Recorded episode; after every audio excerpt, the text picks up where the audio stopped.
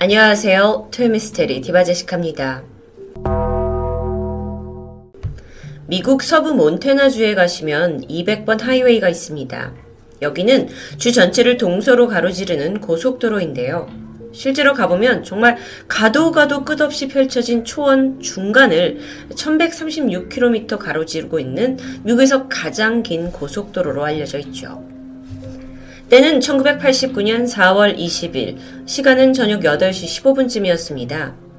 이 200번 고속도로에 차 두 대가 나란히 일렬로 주행하면서 서쪽으로 향하고 있었죠. 앞에 차에 타고 있는 사람은 패기 블러라는 여성이었고 옆에는 그녀의 아버지가 타고 있었습니다. 이들은 근처 마을에 사는 친척 집에 가던 길이었어요. 음, 잠시 그 몬테나 하이웨이를 좀 설명드리면 여기에 일부 구간은 우리나라 국도처럼 양쪽으로 차가 한 대씩만 지나가는 좁은 2차선 도로로 되어 있습니다. 그런데 마침 그녀가 이 구간을 지나던 찰나였어요. 보니까 맞은편에서 차 한 대가 굉장히 빠른 속도로 다가오는 게 보였죠. 그런데 그 차의 헤드라이트가 점점 가까울수록 패기는 오묘한 두려움을 느끼기 시작합니다. 속도는 빠르게 내서 오고 있는데 그건 문제가 아닌데 어느덧 차가 중앙선을 넘더니 폐기 쪽으로 정면 돌진하고 있는 거예요. 순간 정신을 차리고 핸들을 꺾어서 간신히 충돌을 피할 수 있었죠. 하지만 불행히도 뒤따르고 있던 차는 그대로 충돌하고 맙니다. 뒷차에 있던 사람은 일을 끝내고 집으로 돌아가고 있던 캐롤 하인즈라는 경찰관이었어요. 자, 그렇게 두 차가 충돌을 했죠. 그리고 도로 가장자리에 멈춰섰습니다. 천만 다행으로 운전자 캐롤은 크게 다치지 않은 듯 했어요. 겨우 기다시피 해서 차에서 빠져나와서 숨을 고르고 있는데, 딱 보니까 맞은편 차량, 그러니까 차를 들이받은 차에서도 누군가 내리고 있었습니다. 보니 금발머리의 젊은 여성이에요. 뭐 잘 걷는 거 보니 별 부상 없이 멀쩡해 보였습니다. 그러더니 그녀가 성큼성큼 이쪽으로 다가와요.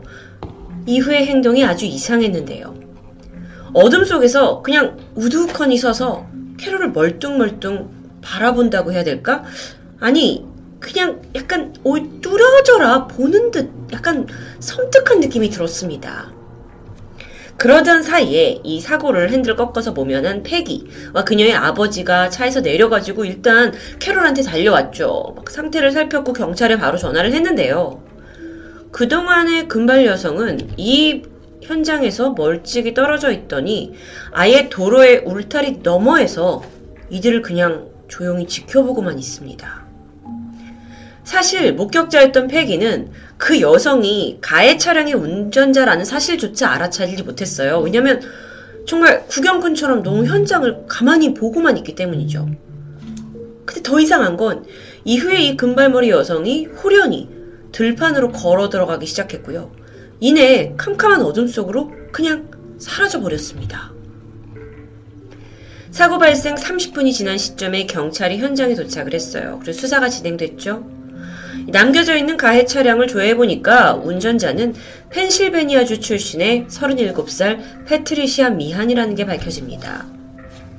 그리고 이때까지만 하더라도 사실 이 사고는 가해자가 뭐 차량을 버리고 그냥 도망간 단순 뺑소니 사고처럼 보였습니다. 경찰이 이후 수색견을 동원해서 인근 지역 수색했고 마침 현장에서 1.2km 정도 떨어진 곳에서 패트리샤일 것으로 보이는 운동화 발자국이 발견됐어요. 그런데 이거 외에 여기는 사실 초원입니다. 점점 시간이 지나서 새벽 3시가 되니까 1차 수색 작업은 별 소홀득 없이 그냥 종료가 되죠. 날이 밝았고 패트리샤의 사고 소식과 더불어서 이 실종 소식을 들은 가족들이 이 현장에 와서 수색 작업을 돕게 되는데요. 자, 이때부터 수많은 경찰 인력에다가 자원봉사자들, 그리고 가족들까지 거의 꼬박 5일 동안 수색 작업을 몰두합니다. 아니, 산악용 바이크까지 동원되었고요. 나중에는 헬기까지 띄웠어요. 근데 소용이 없습니다. 근처 초원, 인근 산에 근처 탄광까지 도, 뒤졌거든요. 도무지 패트리샤를 찾을 수가 없는 겁니다. 그녀가 살던 곳은 이 현장에서 약 482km 떨어진 보스만이라는 지역이었어요. 가족들은 아니 얘가 왜 이렇게 늦은 저녁에 어, 집에서 멀리 떨어진 200번 하이웨이를 달리고 있었는지 전혀 이유를 알 수가 없었는데요. 심지어 사고 이후에 왜 초원으로 그냥 걸어 들어갔는지도 정말 미스테리 그 자체였습니다. 그리고 나서 머지않아 경찰이 이 실종 사건에 대한 한 가지 가능성을 제기해요. 패트리샤가 사고를 내고 당황을 했어요. 그래서 도망친 거죠. 그런데 마침 여기서 1km 정도 떨어진 곳에 건초 더미를 운반하는 커다란 트럭이 있었다는 겁니다. 그래서 그녀가 그 트럭 안으로 건초 더미 안으로 숨어 들었고 얼마 후에 트럭이 그걸 모른 채 그냥 태워서 출발을 했을 수도 있다는 거죠. 근데 이건 이론일 뿐이었어요. 트럭을 수색 작업을 했지만 별다른 소득은 없었습니다. 자, 이 사건에 대해서 여전히 드는 의문점은 도대체 왜 그녀가 사고 직후에 그냥 사라지는 것을 선택했냐는 거예요. 무서워서요? 패트리샤에 대해 좀 더 알아볼게요. 이 펜실베니아에서 태어난 그녀는 대학을 졸업한 후에 보육원에서 아이들을 돌보는 일을 했습니다. 그리고 보스만 지역의 목장에서 일을 하면서 뭐 평범한 생활을 하고 있었어요. 함께 일했던 목장 주인에 의하면 아주 동물을 사랑하고 다른 사람한테 피해를 끼치는 것을 싫어하는 좀 섬세하고 여린 감성의 사람이었다고 합니다. 그런 성격을 생각을 했을 때 어쩌면 그녀가 갑작스럽게 사고가 났죠. 어, 내가 사람을 다치겠네? 라는 두려움에 휩싸여서 충동적으로 도망쳤을 수도 있을 것 같습니다. 하지만 만약 이게 정말 단순한 뺑소니 사고였다면 패트리샤는 어떻게 해서든지 간에 가족이나 뭐 친구 지인한테 자기가 어디 있는지는 알려야 하는 거 아닐까요? 근데 그녀는 끝끝내 나타나지 않았습니다. 자, 그렇다면 최악의 상황을 생각해 볼 수 있을 텐데 혹시 그녀가 이 사고의 후유증으로 어디선가 죽음을 맞이한 건 아닐까요? 이후에 패트리샤 실종 사건은 공개로 전환됩니다. 그리고 놀랍게도 미 전역에서 그녀를 목격했다는 제보가 100건 이상 쏟아졌어요. 공통적으로 목격된 장소가 있었는데 거긴 바로 트럭 정류장입니다. 이게 한국으로 치자면 고속도로에 있는 휴게소 같은 곳인데요. 패트리샤가 특히나 트럭 기사들한테 히치하이킹을 부탁을 했고요. 그렇게 해서 패트리샤를 만난 기사님들에 따르면 정확한 목적지를 알려주지 않았고 모른다 그랬고 또 어떤 기사님들은 패트리샤가 울고 있었다고 진술하기도 했죠. 그렇게 1989년 5월입니다. 실종으로부터 약 한 달쯤 지난 시점이에요. 오전 8시 40분. 이때 패트리샤가 몬테나주의 한 식당에서 목격됩니다. 심지어 이 식당은 패트리샤 집에서 불과 몇 킬로 정도밖에 떨어지지 않은 곳이에요. 아주 가까운 곳이죠. 그때 패트리샤를 목격한 사람은 식당에서 서빙을 하던 직원이에요. 밥을 어프라는 사람이었는데요. 어, 금발 여성이 아침을 먹으러 식당에 들어옵니다. 그리고는 아주 초조한 목소리로 저 그냥 빨리 나오는 메뉴 주세요. 라고 요청을 하는데요. 뭐, 그 직원은 뭐 직장에 가야 되는데 늦어서 이렇게 서두른다라고 생각을 했다고 해요. 그래서 다정히 말을 건넸습니다, 이때. 아, 회사 늦으셨나봐요. 저도 평소에 아침 10분 만에 빨리 먹거든요. 그런데 이 말에 패트리샤가 뭐라고 대답을 하냐면, 아니요, 전 쇼핑하러 가야 돼요.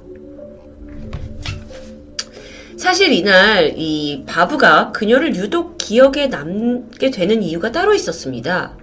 주문 전까지 막 음식 빨리 나오는 걸로 달라고 초조해하던 그녀가 점, 정작 음식이 나오자 1시간 반 동안이나 이 레스토랑에 머물러 있었기 때문이에요. 천천히 음식을 먹으면서 좀 뭐라 그럴까요? 혼자 막 중얼중얼 거리기도 했고요. 한참 동안 멍하니 창밖을 내다보고 있기도 했고요. 바브의 증언에 따르면 그 금발머리 여성이 마치 뭔가를 잃어버린 사람처럼 느껴졌다고 말합니다. 식당을 1시간 반 후에 떠났어요. 그리고 나서 그가 실종 소식을 접하게 되고 바로 경찰에 제보를 해서 이게 알려지게 된 거죠. 자, 이 목격담이 알려지면서 실종을 추적해온 전문가들이 다른 가설로 접근하기 시작합니다. 그건 바로 패트리샤가 어쩌면 지금 기억상실증을 겪는 게 아니냐는 거예요. 외상 후 기억상실증, 이건 PTA라고도 알려져 있는데요. 이건 뭐 스트레스 장애의 일종이라고 볼 수 있습니다. 어떤 충격이 그 큰 사건을 겪은 사람들에게 나타나는데 이런 충격으로부터 나 자신을 보호하기 위해서 스스로 기억을 지워버리는 거죠. 사실 대부분의 사람들은 큰 사고를 겪고 약간 순간적으로 기억을 잘 하지 못하거나 방향 감각을 잃게 되는 일이 있습니다. 가벼운 증세예요. 그러다 뭐 종종 뭐 사고가 나기 한참 전의 일까지도 전혀 기억하지 못하는 증상이 있기도 하는데요. 이게 존재한다는 가정하에 패트리샤도 이런 사고뿐만 아니라 내가 누구인지조차 기억하지 못하는 건 아닐까요? 그럼 정말 심각한 상황인데요. 패트리샤의 엄마와 또 그녀가 머물던 집주인이 공통적으로 증언을 하길 실종 직전에 패트리샤가 상당한 우울증을 앓고 있었다고 말합니다. 점점 말수가 없어졌고 사람들과 교류도 거부하고 막 자기가 고립된 삶을 사는 것처럼 행동을 했는데요. 그렇다 보니 이 1989년 그날 밤 어쩌면 이 사고 자체가 그녀가 처음부터 일부러 중앙선을 넘어서 스스로 목숨을 끊으려고 한 것은 아니냐라는 추측도 있습니다. 그런데 그러다 패트리샤의 가족들이 딸의 방 안에서 그녀가 미처 인화하지 않은 필름 한 통을 발견합니다. 그리고 안에 담겨 있던 사진은 바로 거울에 비친 자신의 모습을 찍고 있는 패트리샤였죠. 별다른 표정이 느껴지지 않아요. 그녀의 마지막 사진, 이건 뭘 암시하는 걸까요? 일부의 주장대로라면 패트리샤가 기억상실증을 앓고 있죠. 그리고 사고 전부터 불안했던 심리 상태였고요. 그리고 그러다 보니 사고가 나고 나서 그냥 내 자신을 그냥 끈을 놔버린 거예요. 아예 내 자, 자체를 그냥 지워버린 그런 상태가 아닐까라고 추측할 수 있습니다. 1989년 4월 단 한 건의 교통사고로 시작이 돼서 이후 수십 년간 수색으로 이어진 패트리시아 미한 실종 미스테리. 이게 자발적인 선택이었는지 또는 충격에 의한 어떤 후유증 때문인지는 여전히 정확히 알 수 없습니다. 하지만 실종 이후에 그녀가 적어도 100번 이상 목격이 되었고요. 그때마다 정처 없이 떠돌고 있었다는 점이 안타까움을 남깁니다. 이런 딸의 제보를 들을 때마다 그녀의 아버지는 인터뷰에서 이런 말을 했는데요. 나는 딸이 건강히 지내고 있다고 믿고 있다. 단지 좋은 사람들과 함께 있기를 기도할 뿐이다.